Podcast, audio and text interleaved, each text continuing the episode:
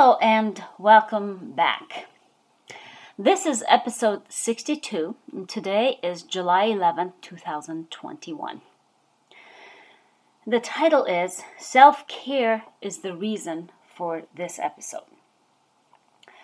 This episode is a very special one because today I am going to share with you some of my weaknesses and I'm going to tell you what I'm going to do to work on them. I lost a very special person two days ago. She was my dad's sister, his rock, his most trusted confidant, and one of my biggest role models in life. She was a beautiful person, one of the most amazing, giving, selfless, and above all, one of the strongest women I have ever had the honor to know. She went through more hardship in her life than 50 people combined, but you would never know. I'm not exaggerating. Most people cannot believe her life story. She never ever complained. She held her head up high. As a young girl, I could not understand how she could be so tough. In my mind, it seemed impossible to go through such hard things and not break. As I grew older, I could see that as tough as she was and as tough as she seemed, underneath all that was the most gentle, fragile soul. But her drive for life was limitless. she was proud but humble. She was very strong, but had a giant heart of gold. I had two aunts in my life growing up who exemplified true sacrifice true selflessness, and above all, real unconditional love. One was my dad's sister, Mariam, who passed away two days ago. The other was my biological mother's sister, who was, and still is, more of a real mother to me than any biological mother ever, eh, my biological mother ever was, or could ever be even if she tried, which she did not. After I heard the sad news of my Aunt Mar- Mariam's passing yesterday morning, I was first in a stoic state of shock. There were no tears, no expressed emotions, and no words. I walked around the house for about an hour, not saying anything, not even to my partner Eric. I didn't know what to say. I think being far away from my family and never being able to go back there to visit for at least the past 13 years, and knowing that I can never go back, was one of the reasons why I felt the way I did. I couldn't quite describe it, but I had nothing to say or express. I decided to get on my bike and go for a ride. I needed to be alone and clear my head. I needed to try to process things. At that point, I told Eric about her passing. He tried to comfort me, like any decent person does at times like this, but it was strange because there were no tears, no emotions, nothing to comfort. I welcomed an embrace, but I did not give anything back. I was almost walking while dead inside. While I was writing, all the memories started pouring into my head and my heart. Remembering some of the things she did for me as a child, like making me a costume for a school function, or helping me bury a pet chick that I had lost. I remember her crying with me while we buried the little bird in her backyard. I remember a private conversation she, my dad, and I had only weeks before my dad passed away. He reassured me that I could tell my aunt anything, and I should trust no one else regarding certain family issues I will not get into here. After 34 miles of riding without really knowing what I was doing, where I was going, being on autopilot, I got home and sat on the porch. I wanted to talk to my cousin, her son, but I could not for some time. I didn't know what to say. As I sat here thinking, I started getting anxious about all the work I had to do. And I felt guilty for not working. I tried to do a few things, but I was not able to focus. I have trained myself, my brain, to compartmentalize so well that I usually can put something like this on the back of my mind in a box until a later time when I can take it out of the box and process it when I am all alone. I have done this so many times, so it was a no brainer I should be able to do it again. But yesterday, I just couldn't. I realized I was holding on too tough. I wasn't able to process because I needed to release that lock on my emotions and let it go. I continued to feel guilty for not being able to get on with life and work. So I stopped working and just sat there thinking, What's the matter with you? I thought to myself. Where's the logical reason? You can't afford to sit here and not work. Well, the day flew by, and before I knew it, it was 6 p.m. I picked up my sorry self and went to the garden to pick up some veggies for dinner. If you didn't know this about me, it is the truth. Riding my bike and spending time in my garden and cooking are my most forms of therapy.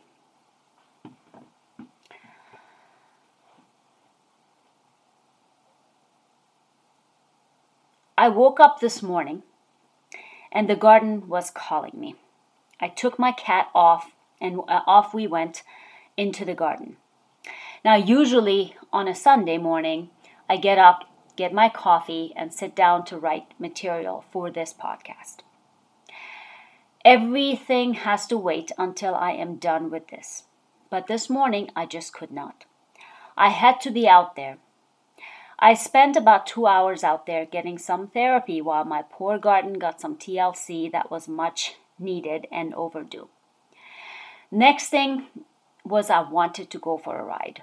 I felt anxious. I needed to write for the podcast and I needed to catch up on work I did not do yesterday. But I got on the bike and off I went. While riding, it hit me really hard.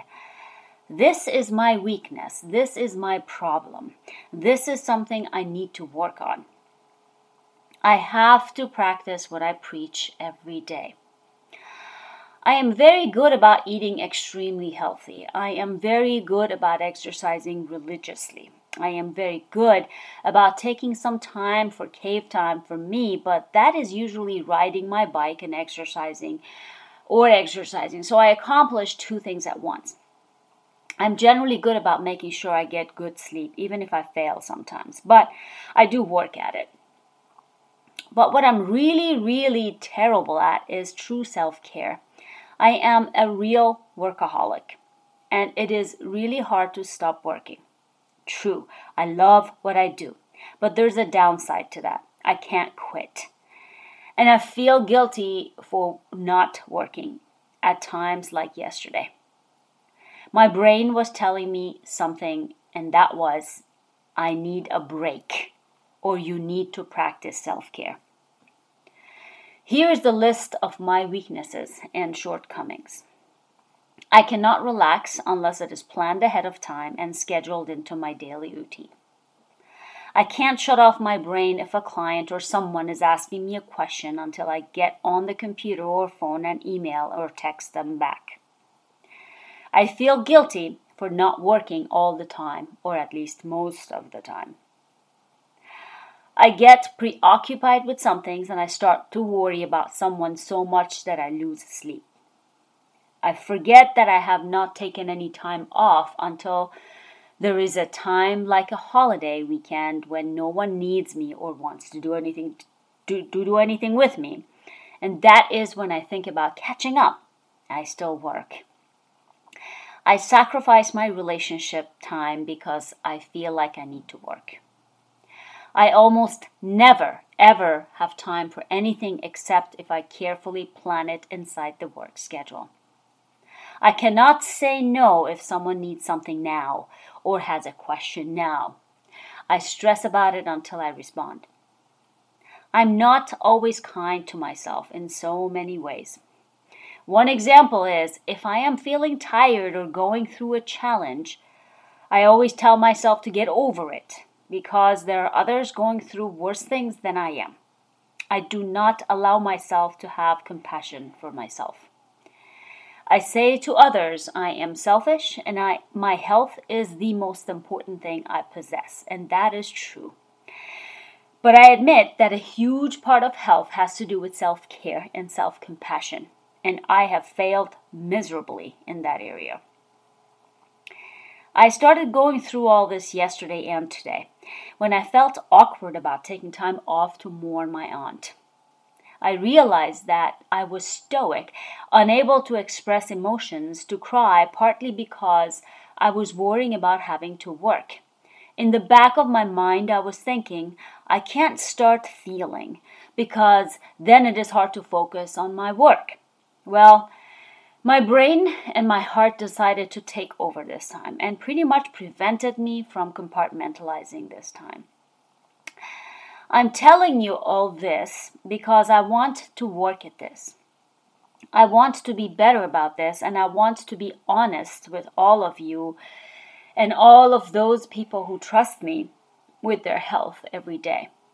I have to practice better self care in order to be better at what I do every day, in order to take care of you and be there for all of you. I started thinking about the things I have to start with taking at least part of the Sunday off. if you can believe it, I have not had a day off in so long I cannot remember a full day off. I realize that I need to tend my garden. There are not many things I can say I do when I am completely disconnected from the world and able to experience true calm, except when I leave everything behind and go in the garden. I love to ride my bike whenever I can. That is when I exercise and meditate in my way and think while truly enjoy the outdoors at the same time. I need to allow myself the time without feeling of guilt and without worrying. And I love to cook. And lately, I find myself struggling to find enough time to do that, even on a Sunday, because there is always work. Summer is my most favorite time of year, and they are so short here in New England. I need to take time to enjoy it. Maybe my aunt's passing made me think about this more. What if? Not being morbid, but don't I always tell everyone to live life and enjoy it because life is too short? So, I decided to change three important things immediately. Number one, I want to take a break from this podcast for the summer. I need to get out in my garden instead. I will resume this podcast in late fall when I cannot be in the garden early mornings on Sundays. Number two, I will seriously not work for at least a big part of Sundays. I want to spend some time with Eric in the yard or whatever. Maybe um, something not planned or pre scheduled. I need to chill. Number three, I will stop looking at email, phone, text, and other things every day at 7 p.m. That way, I will not feel anxious or guilty about responding. Last week, I ended the episode with a list of things for all of us to be or do for others.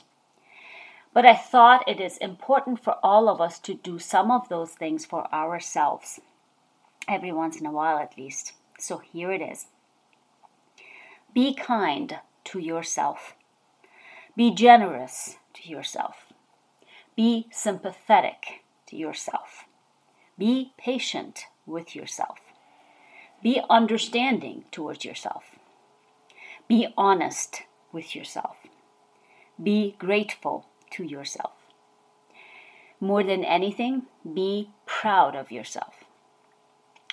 I know I have a lot of work to do on this list, but I will start with small steps.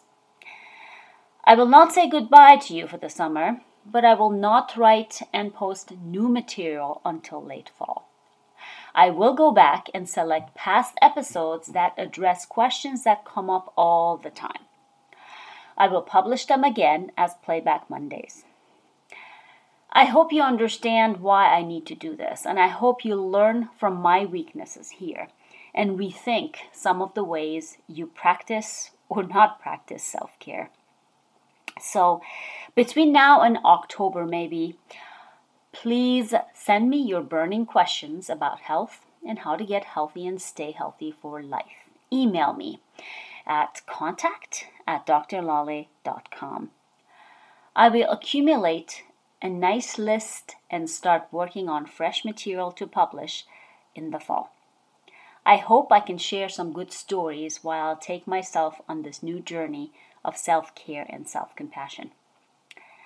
Thank you for listening this week, and please take good care of yourself and your health this summer. And don't forget to practice self care every day. Until this fall, to your health and happiness.